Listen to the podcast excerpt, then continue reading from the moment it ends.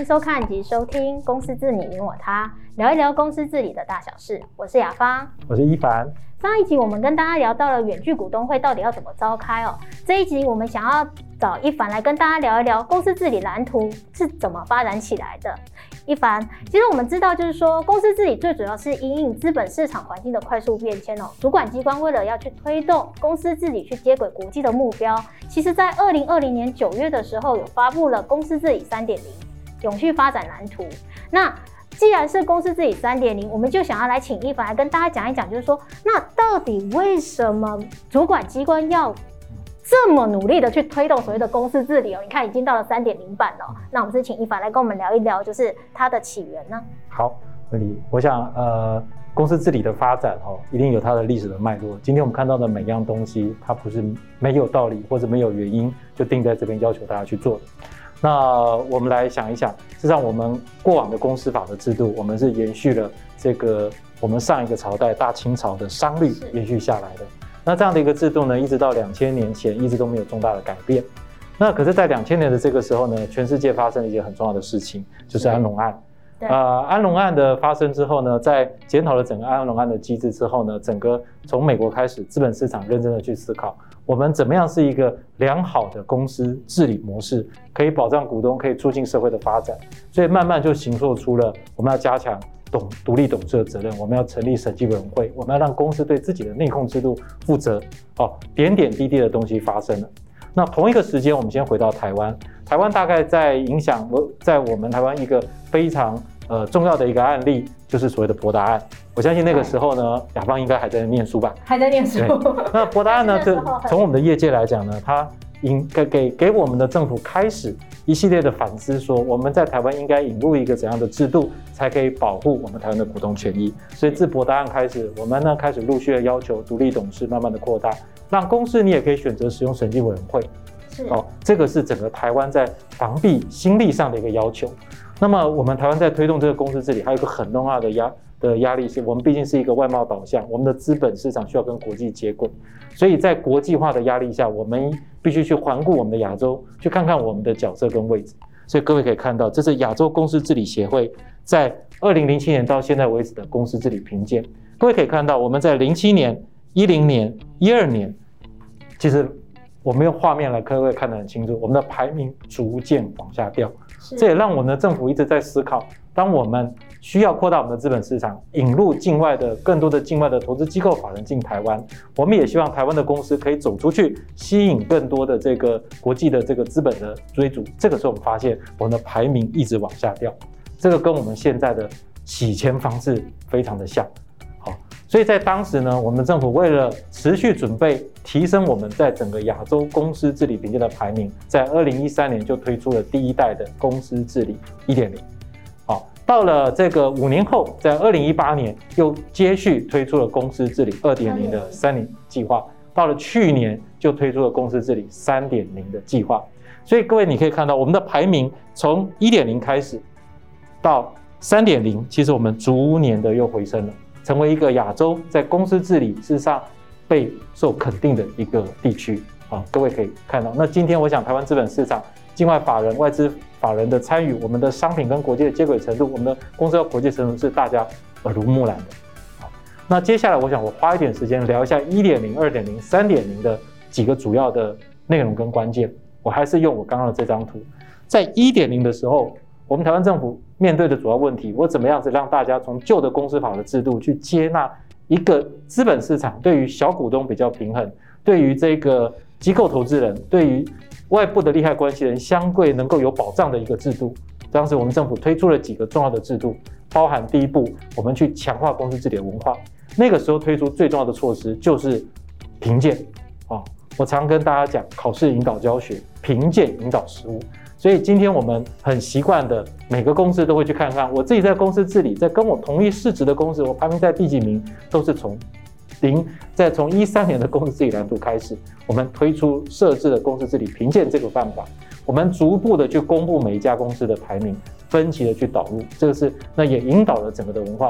到时至今日，公司治理评鉴的内容就是引导我们很多政策方向的一个一个取向，它远胜于我们用一个法律、用一个处罚的方式去进行。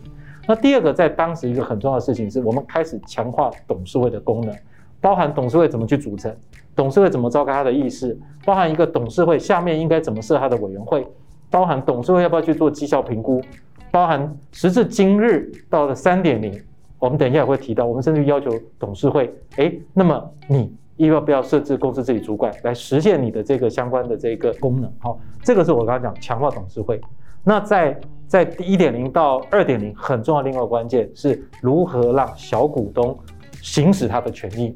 所以，我们今天耳熟能详的这个董事会的提名制度，我们的电子投票，我们让这个公司的这个相关的这个报告，除了中文还要提供英文，哦，必须要提前的去公布。这个都是一系列保护小股东让他行使。走到今天，我想，呃，在这个月。我们的集保中心也开始推出了可以透过远距进行股东会的相关措施。我想一步步你会发现，让我们台湾的股东，让境外的机构股东更容易去行使他们的一个相关的权利。那么另外从一点零到零，我们一系列很重要的事情叫做加强资讯沟通。我们开始让很多的资讯、很多薪酬、很多的薪酬的状态，让它从没有到一定要公布，再到三点零版，我们让这个时间去提早，让它的范围。除了一本过去的财务报告，到年报，到现在更重要的永续报告，这个是一步一步的一个一个发展，扩大股东们知的一个一个权利。那么再到二点零之后呢，我们又开始引入一个观念，这个公司的机构法人跟股东他怎么去投票？哦，他如何善尽做一个机构法人的责任？如何去针对公司一样做一个有效有意义的一个，按照站在所有背后的股东做一个最有利的一个投，他也必须要善尽他的尽职治理。这个也是从二点零到三点零，我们持续再去做。再到了三点零，这个等一下我后面会再做一个说明。好，Amanda。你看看，你以前在读书的时候，公司法第一条告诉你，公司是怎样的组织？公司是以盈利为目的的组织。对，所以，我们这么快一百年来呢，所有人都告诉你，公司是追求获利。获利的。但我们慢慢发现，公司是追求谁的获利？在追求获利的过程中，有没有保护其他人？我们一直在反思这个问题。是。所以，大概从公司治理这十几年来的思路的改变，就是公司不能只追求获利。你在追求获利的过程中，先问你。相关的利害关系有没有保障到？当然，我们一开始要解决的获利就是公司不应该只追求大股东、控制股东的获利，它还要公平的去对待所有的小股东、所有的投资人。接下来我们把这个范围扩大，公司必须要对他的客户、他的员工，对于他的这个社会去负起相关的责任。他必须对这些利害关系人要保护他们的权益。这个是一点零到二点零，我们一直在做的事情。那么到了三点零，我们认为公司已经保障利害关系人权益够不够？其实是不够。我们认为公司它要确保的是永续发展，它做的产品不能够伤害环境，这是最基本。它怎么去确保它的永续？我们必须要有一个一个社会的机制去运作它。好，这个是我们希望在公司治理三点零去做。当然细节我可以等一下再跟说明。那这边我考我们答一个问题。你觉得公司董事会通过捐款给学校去盖一个大楼，这个到底是不是符合公司的目的？它不符合公司获利的目的，但是它有可能会去，可能是保护所谓的其他的利害关系人的权益，甚至是说它可能会促使到说它企业真的未来达到所谓的永续发展。它并不是一个，我觉得不是那么单纯的是或非哦，最主要还是看看说它最终资助这个。学校它最后背后的目的是什么？好，我觉得这是一个好的问题哈。啊，为什么大家可以去想想看？美国曾经为了公司到底可不可以捐款？因为我，比如说我是汽车公司、制造公司，我根本不负责盖学校。对。说其实美国有一大段的诉讼在打，那你为什么捐钱给某大学去盖学校？对不对？你为什么不把股利分配给我股东我股东自己来捐就好？啊，我想这样的一个争辩实际上很久，这也就代表的是。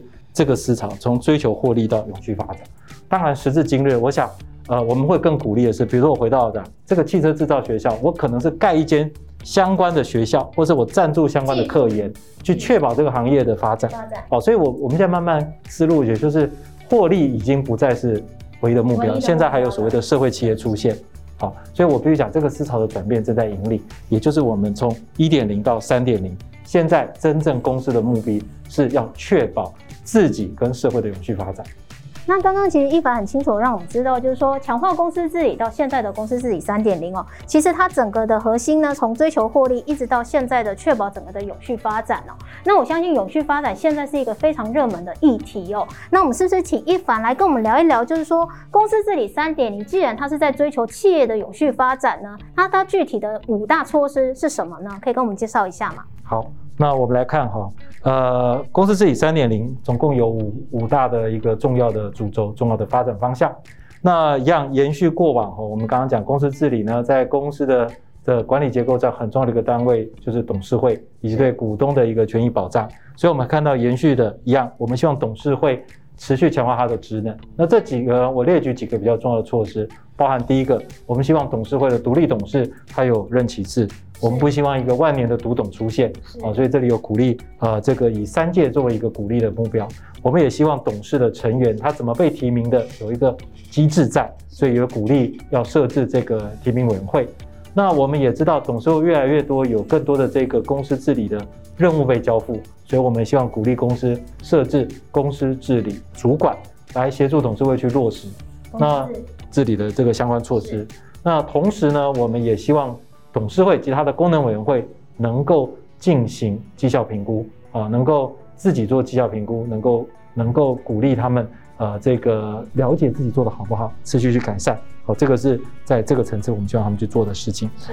那么在提高资讯透明度跟永续的这个发展经营的部分呢，大概有两个很大的重点。第一个，我们证明了 CSR report 叫永续报告。而这份永续报告呢，除了中文版，我们鼓鼓励去推动英文版。英文版。我们呢，除了现行的这个确信范围以外，我们希望扩大它的这个资讯的公信力。我们希望扩大确信的范围。是。我们同时在这份永续报告的内容，我们也去接轨国际一些重要的相关准则，呃，包含气候变迁的影响跟因应等等这些在里头。那未来有机会，我们再邀请专家来深入了解这一段。那么在传统的财务报表的资讯的部分呢，我们大概分有两个重点。第一个，我们全面的希望推动所有的公司能够提早的公布自检，尤其是年度报告自检。此外呢，我们也逐渐的去推动，呃，推动高资本额的公司能够提早在七十五日内去公布经过会计师查核以后的年度报告，缩短时间的一个差距。这个是在第二个部分，提高资讯透明度的部分。在强化利害关系人的沟通，营造良好的互动的部分呢，有我列举几个比较重要的措施，是包含这个股东会呢，其实现在有很一天，每一天其实在好的日子也人很多，大家都一起召开。如果好日子的话，大部分人大大部分对，即便你能够电子投票，实际上还是很多一起开，因为很多人是希望能够亲自参与这个股东会的，所以未来他会去逐日降低股东会开语的这个时间，那呃的加速。同时呢，我们也会提早希望大家能够上传股东会有关的一个资料，好，这个就是我们在加强利害关系的沟通。那么在接轨国际规范、引导尽职调治理的，实际上可以看到，我们台湾很多大型的公司，其实背后都是很多的机构法人。是。那这些机构法人每年在股东会如何去善尽他的职责，代替投资人去投下那神圣的一票，就变得非常重要。所以未来在资本市场里头，就希望针对机构法人如何去投票，要揭露。这至于提供机构法人顾问的这个这个投票顾问机构呢，他怎么善尽他的功课，我们要给他一个尽职的守则，让他做一个参考。这个就是我们希望能够在这个机构法人的层去重视他，透过他们的行动来形塑我们的公司治理文化。那最后一个支柱呢，是我们当然希望能够这个深化永续公司永续治理文化。可是最重要的事情，既然我们是资本市场。我们希望透过多元的资本市场的商品去引导这件事情，所以我们从呃去年开始哦，我们逐步会设置所谓的这个这个相关的永续板块，在这个板块下，我们有各种的这个各类型的债券商品会出来。绿色债券。对，那同时呢，我们也希望呃能够发展更多跟永续相关的指数型的商品，让投资人能够去投资。所以我们希望，毕竟。这个公司治理做得好，也是要回到资本市场。我们希望资本市场引导公司治理啊，公司治理去迈向一个永续发展。这个就是整个三点零啊，为什么我们定位为一个永续发展蓝图的原因。